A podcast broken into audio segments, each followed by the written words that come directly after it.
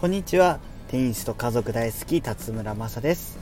今日は私のブログ記事を私自身が読んでいこうと思います。ブログ記事のタイトルはテニス初心者にもおすすめ、試合でナイスサーブを打つためのコツさんせんです。それではよろしくお願いします。こんにちは、辰村正です。試合になるとサーブが入らない、ファーストサーブをしっかり入れて楽に展開を作りたい。試合でなかなか勝てないと悩むとき、サーブが課題となっている人が多いです。今回は試合でナイスサーブが打てない、そんな悩みを解決するための普段から意識したいコツをみっつ紹介します。ごふんと読める記事となっていますので、サーブでお悩みの方はぜひご一読を。リラックスをしてサーブを打とう。試合中に良いサーブを打たなければと思い、グリップを持つ体に力が入ってしまったり、全身が力んでうまくスイングができず、フォルトになってしまうことがよくあります。意識してほしいみっつのこと。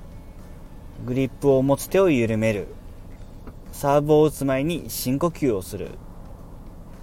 ファーストサーブとセカンドサーブの間を空ける。グリップを持つ手を緩める。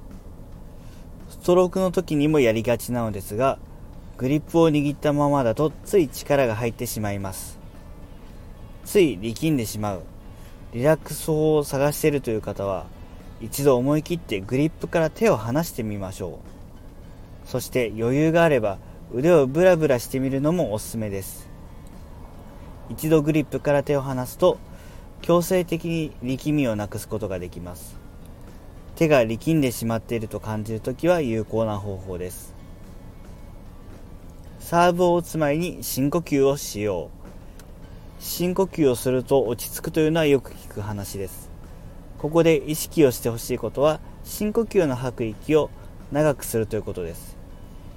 息を吸うと体に力が入ります。息を吐くと体の力が抜けます。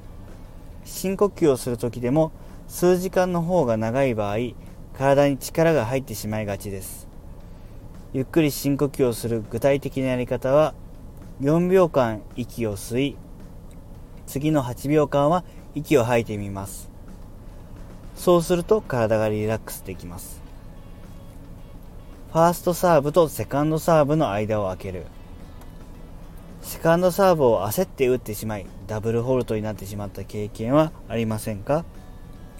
人によってルーティーンは違いますが、セカンドサーブを焦って打ってしまう人はいちびょうでいいので、サーブを打つたびに落ち着く時間を作りましょう。ボールを地面についてみてもいいですし、ボールを眺めてみる、目を閉じてみるでもいいです。いちびょうでいいので間を作りましょう。そうすることで焦ってセカンドサーブを打っていた状態がなくなり、落ち着いてセカンドサーブを打てるようになるはずです。サーブを打つときにトスを正確に上げよう。ついサーブとなると打ち方ばかりに意識が集中してしまいがちですが、意外と大事なのがトスです。サーブを打つためのスイングは良くても、トスが良くなければ思い通りのサーブにはならないのは当然です。トスをスイングの中に上げよう。まず意識したいことは、トスをスイングの中に上げることです。これができていないと自分の理想のサーブが打てません。もしイメージや違うトスを上げてしまった場合は、まあいいやと思って打つのではなく、一度トスを上げ直して打つことが大事です。思ったようなサーブが打てないとなってしまう人の大半が、良いトスでサーブが打てていません。いいトスが上がるまでしっかり待ってサーブを打っていきましょう。もちろんいいトスを上げる練習をすることも大切です。トスの練習をしよう。トスだけの練習をしたことがない人は多いのではないのでしょうか。トスをただ上げるだけならボール一つ自宅ででもできます。もしカゴがあれば実際にトスを上げてみて、カゴの中にボールがちゃんと落ちるか確認するのも練習の一つです。先ほど述べたように、トスを上げるときもリラックスを心がけましょ力んでしまうとトスは狙ったところに行きません。サーブの練習時間を増やそう。みんな一箱打つでは足りない。そもそも論にはなりますが、サーブの練習をどれくらい行っていますか？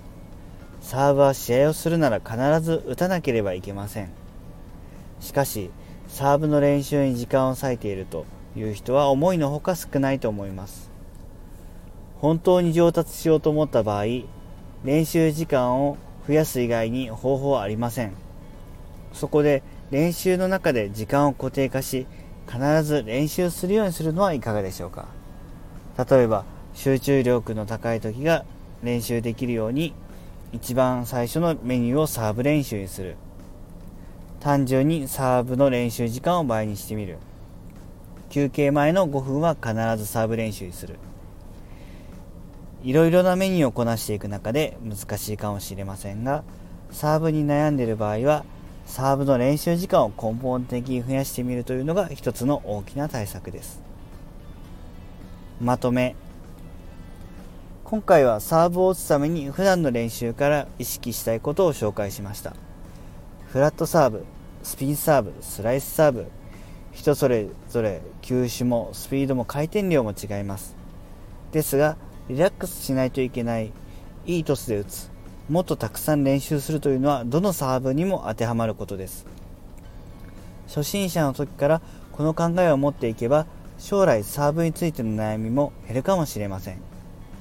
必ずサーブに自信を持って打てるように普段の練習から意識をして頑張りましょう。今回の記事があなたのサーブのお悩み解決、本番での試合中のサービスキープ、試合の勝利につながれば幸いです。いかがでしたでしょうか。今回の記事は概要欄の一番上に載せておきます。